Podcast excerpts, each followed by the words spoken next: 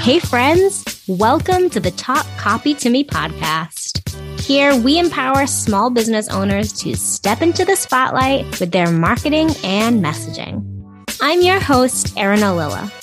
Let's get started and talk copy. Close your eyes for a second. No, I'm not joking. Bear with me here. Take a deep breath, close your eyes, and imagine a website. Any website. It can be your website, a store that you shop from regularly, or something that you use for work. Now, imagine that very same website void of all words. What would it look like? If you're imagining a retail store, you're probably visualizing some products. And if so, just remember those products can't have words on them either. Um, you might see some brand colors and maybe a few rows of varying colors. If you're visualizing a service provider's website, you'll likely see much less. Take mine, for example. The homepage opens up and you see an image of me sitting on a chair, wearing a yellow sweater, and holding an open white book. Then, if you scroll down, you'll see alternating rows of white and gray until you come across three small circular pictures of other people, which, when there's words, you can obviously tell are testimonials, but without words, they're just three tiny faces floating on a gray background. Oh, yes, you'll also find six or seven black or yellow buttons, again, without words on them, and a logo at the bottom of the page. The rest of my website is vaguely similar. There's a photo of me drinking coffee, one where I'm drawing boxes on a large white sheet of paper to indicate something to another person who's in the frame, um, and a picture of me standing in front of a rainbow that's been painted onto a wall. So, what do these images tell you about me? If someone showed you this site without any indication of who I am or what I do, and there were no words on the page to help you figure it out, what would you think the site was all about? What would it tell you about who I am? What would you see that convinced you that I was someone that you needed to hire? I mean, the answer is obvious here. Without website words, your audience isn't able to make any type of judgment about who you are and what you do. Sure, they can judge you on your physical appearance and determine whether you look friendly or kind or confident or playful, but what does that matter anyway? Now, we're talking about web copy today simply because I am biased. As a website copywriter, my job is to write website words, and I am pretty passionate about cheering on creative entrepreneurs and smart service providers. I want to make you look as good as you can possibly be so the right people come to you. I mean, it's my job, but it's also what I want to do because I really genuinely like my clients. The point works the same, though, if we're not talking about website words. When you translate it into any type of marketing message, the point stays the same. Without words, there's a very slim chance that your audience is going to understand your message. And more importantly, there's an even smaller chance that they'll connect with it. But let's stick with websites for a second. Think about any time that you've ever needed to hire someone for a service, or you're trying to do research before making a major life decision. What do you do first? Chances are you open a web browser and you type in a phrase or a question, right? The internet has completely changed the way that people do everything in their life. And while personal recommendations may have been how people started their search for a service provider or found a new store in the past, it's not generally how it works in today's day and age. So let me share an example. One of the first times I remember relying on the internet to help me narrow down my options and make a decision was when I was applying to college.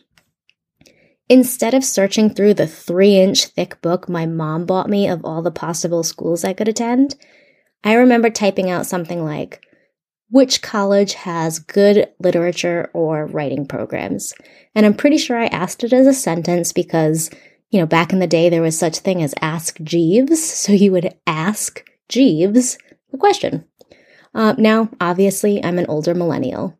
So let's just say that my results for my undergraduate search were not as smart as you'd find now.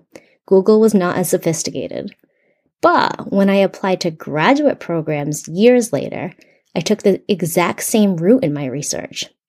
And I Googled creative writing MFA programs. So if you're wondering where I'm going with this, bear with me. I promise I have a solid point here.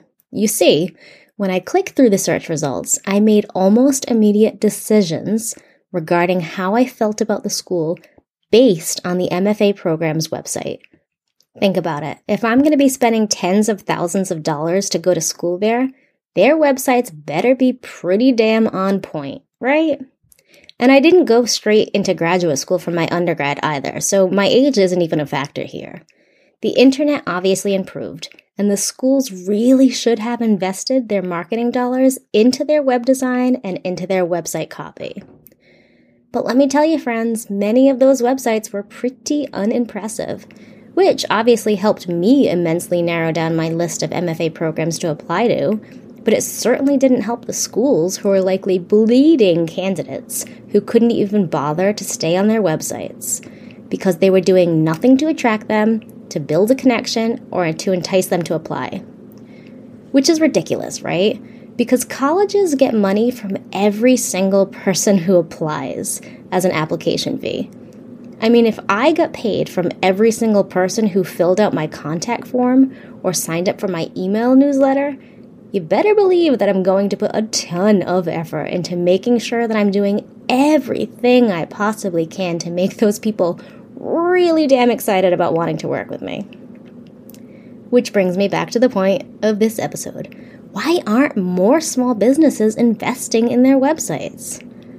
Sure, there's a good chance you don't have people paying an application fee just to be considered as potential clients but you are in the very same boat as these colleges when it comes to the need that you have to attract the right audience, to establish your credibility, to build connections, and to showcase just how awesome your small business truly is.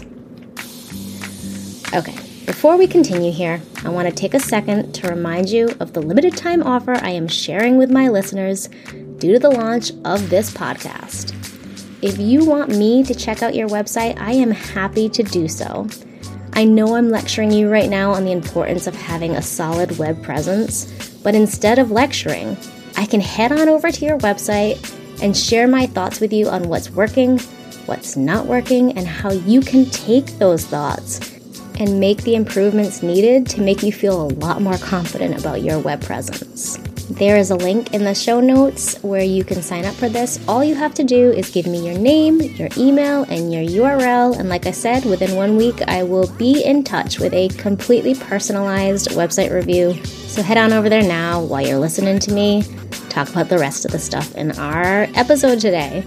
All right, so I know there are some of you out there who are probably thinking to yourself, do I even really need a website if I have such a strong social media following? I hear this all the time. And of course, a strong social media following is awesome. I'm not going to say that it's not. It's great that you're active on social media. But you don't own your content on social media.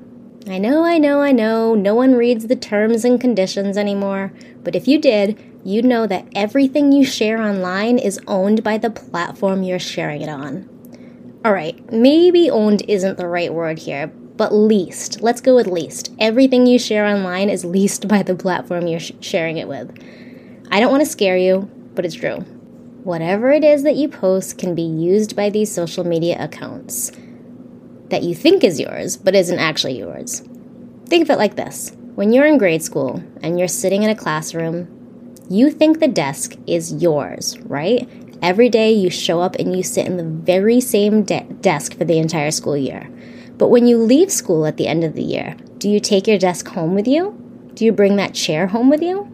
No, you don't. It stays in the classroom because that desk and that chair is owned by the school. That's exactly how social media operates. But let's get back to messaging. It's great if your social media efforts are performing well for you, but what if all social media vanished? All the networks just went away. I mean, think about how much people panic when Instagram is down for the day or Facebook glitches out on them. And even worse than that, I know many entrepreneurs who have gotten completely kicked out of their professional accounts and lost every single one of the followers that they work so hard to gain, to build connection with, and to keep entertained. Years and years and years of hard work that just vanished in an incident. And even if you're first going to social media to learn about people, or you're finding people on social media that you might want to work with, what's the next thing that you do when you're looking to learn more information about them? You go over, over to their bio and you find out if they have a website, right? Or even if you're in Instagram stories, maybe you click on the link that they share that leads you to their website. If you're listening to a podcast and you're really vibing with the guest on the show and you like what they're saying, what do you do? You go to the show notes and you click on over to their website. All right, I'm lecturing now, so let's just move past social for a second and jump back into my previous example about grad school. I continued to do the same thing over and over and over again, depending on all of my life's transitions. I take to the internet before I make decisions. I mean, don't you? I'm pretty sure we all do right now. After getting engaged, I Googled all of the possible things I needed in a wedding, like a photographer, a DJ, or even the venues that I was considering. Later, when I was ready to buy a home, I took to the internet to find a realtor. Now, let me tell you, that was not a pleasant experience.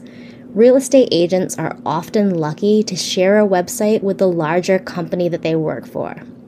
And likely in this case, they only really need to provide a picture and a bio. A bio, which I might add, says very little about what it's like to work with them. And a real estate agent is someone that you really want to know their their process, how they approach things. You don't learn that from a bio that's on a website. All right, if I'm going to pick on service providers, I might as well jump to my favorite group of professionals that I really do love to bully, when it, at least when it comes to their marketing. Not when it comes to their business practices or their efforts, just their marketing. You ready? Contractors. Oh, goodness gracious, do not get me started on my feelings about contractors' websites. Uh, to be clear here, when I say contractor, what I really mean is anyone who works on any part of a person's home, so a home improvement contractor.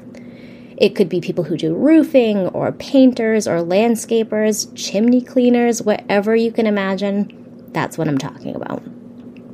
It is so rare to see a website that's done well from a home improvement contractor. I am constantly confused at how these professionals are still in business, and even more than that, how they are booked out way far in advance.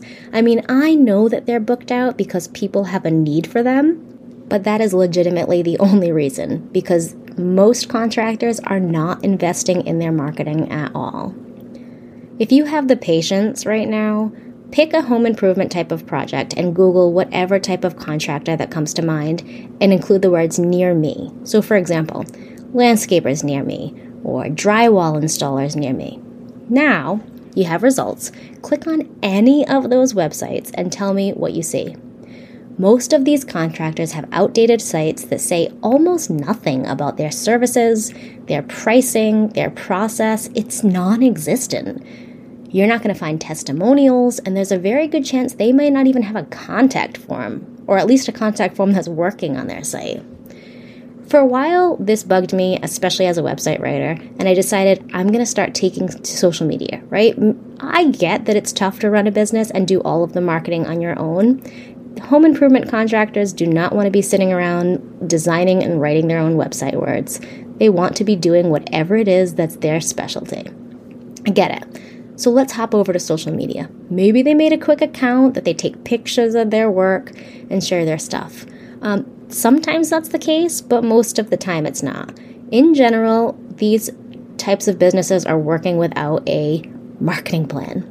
All right, you might be thinking right now, all right, Erin, you told me that these people are still getting business, so why do they need a website? Well, because they're missing out on valuable customers. What they're doing right now is they're trading their time for money. And any type of customers, they're not giving themselves the option to handpick their clients. They're working with whomever, right? They're just simply booking their schedule, you know, filling in some names on a calendar and practicing that over and over again. And they're not getting to handpick their clients or in, raise their rates because they're not investing in their marketing. Now, if I have a home improvement contractor who is listening to this, I'm going to just stop and apologize for picking on you for so long. Um, you know it's true though, and you know your competitors' websites are junk. And if you personally need help, contact me and I will definitely help you here because I have such a passion for the fact that home improvement contractors have the worst, worst, worst websites in the world. All right, if you're not a contractor, are you starting to see where I'm going with this? Your website plays an extremely important role in attracting the right clients, which secure business for you. But on top of that, your website also helps your audience get primed before working with you or before committing to work with you. If you can share your process, or your pricing, or your techniques, or the benefits and values of what it's like to work with you, or what your products benefits and values are on your own website, then the person who is considering hiring you or considering buying from you has all the material that they need to make a decision. So when it's time for a sales call, they're primed to buy. They are ready to go. You do not have to start from square one and convince them that you're a potential candidate for their business. They know that already. And if you have a great website, they just want to take a moment to connect with you so that they can confirm that you really are the bee's knees, right? They, want to know that you're the person that they imagine that you are and that there's a connection and that they have a good reason to hire you. All right, so a follow up question to this episode may very well be Does everyone need a website for their business? All right, like I mentioned in the last episode, the answer to that question really is it depends. I promise I'll try to answer it for you, though, with a little bit more detail here. As a website copywriter who spends a ton of time massaging website words, I can tell you with complete confidence that a website will give you the return on investment and more. And that makes me want to say, then yes, yes, you absolutely need a website. But that's just blanket advice, and it really doesn't work for everyone. If you have been in business for a long time, and you're confident with your overall business and what you want to do to serve your clients, the message you want to share, who your clients even are, then absolutely 100% you need a website and you need a really good website too. Which might mean that whatever you have right now might need a rebrand. I think you can be in business for a while with a website that's working well for you, but eventually you get to a point where you realize you need to upgrade the messaging that you have on that site. And in that case, do the rebrand and invest more time and more money in your site because you know that the investment you put into it will definitely come back. But let's talk about beginners for a second. As a small business owner myself, I completely understand that there are so many twists and turns in the early days of your journey, and a website may not be the best initial investment for you. Or I guess I should say, hiring someone to do it may not be the best idea. Though I still recommend creating a website for all of the reasons that I've already talked about, alright, and lectured about throughout the entire episode. Instead of a financial investment, you're going to have to make a time investment here. The hard work will be on you to DIY the design and to DIY the copy for your site. And if you do DIY the copy, I just want to give you a pro tip here because I feel like most people aren't aware that copywriters will often do this. We'll work with DIYers to help them strategize or edit the copy that they're writing on their own. All right, I mean, obviously, not all copywriters do this, but it is something that I do, and it's something that I enjoy because I understand that we're all coming from different points in our business, and not everyone can afford to hire a copywriter to do a, a completely done for them project, or not everyone is ready to let go of those reins and give someone else control of the message um, and the business message, right? So if you do want to do it alone, you can hire someone to sit down and talk about the strategy of your site, to work through the outline of the pages that you need, and then work through the outline of the type of copy that you need on those pages, right? And then you can follow up with that copywriter to have them edit your writing after it's complete. I find that many business owners are good writers, but they aren't necessarily good marketers. And that is where a copywriter can help you massage that message, right? Your website words can do the work that they need to do for you if you have someone who has a marketing background that can help you figure it out. And wait a second, let's not forget about the value of a really well written landing page either. For the newbies in the room, if you have an email provider like ConvertKit or MailerLite or something like that, they generally have the option to build landing pages through their program. And on those landing pages, you can build a very simple page that introduces you as a business owner and begins to share your message and offerings or your products with your audience. This landing page will give you credibility and show that you're investing in your own business. And you can just have this there as like the initial chance where people can see who you are and what you do before you spend the time or the financial investment of getting your website up. So, in my next episode, we're going to hear from Mallika Malhotra, who is a brand strategist. And she and I are going to be talking about the value of finding your niche and then working within the boundaries of that niche. And I bring this up because I shared the conversation today about the importance of a website and how it's kind of like your stomping ground for people to come find you and research you and make a decision on whether or not they want to work with you. Well, when you know when your niche is, your marketing message is suddenly that much clearer. After my conversation with Mallika, we're going to spend a couple of episodes talking about website and web pages specifically, what goes on them, what mistakes people are often making, how to quickly edit your pages so you can improve them. Basically, everything you need to know about getting your web presence in the best shape it can possibly be.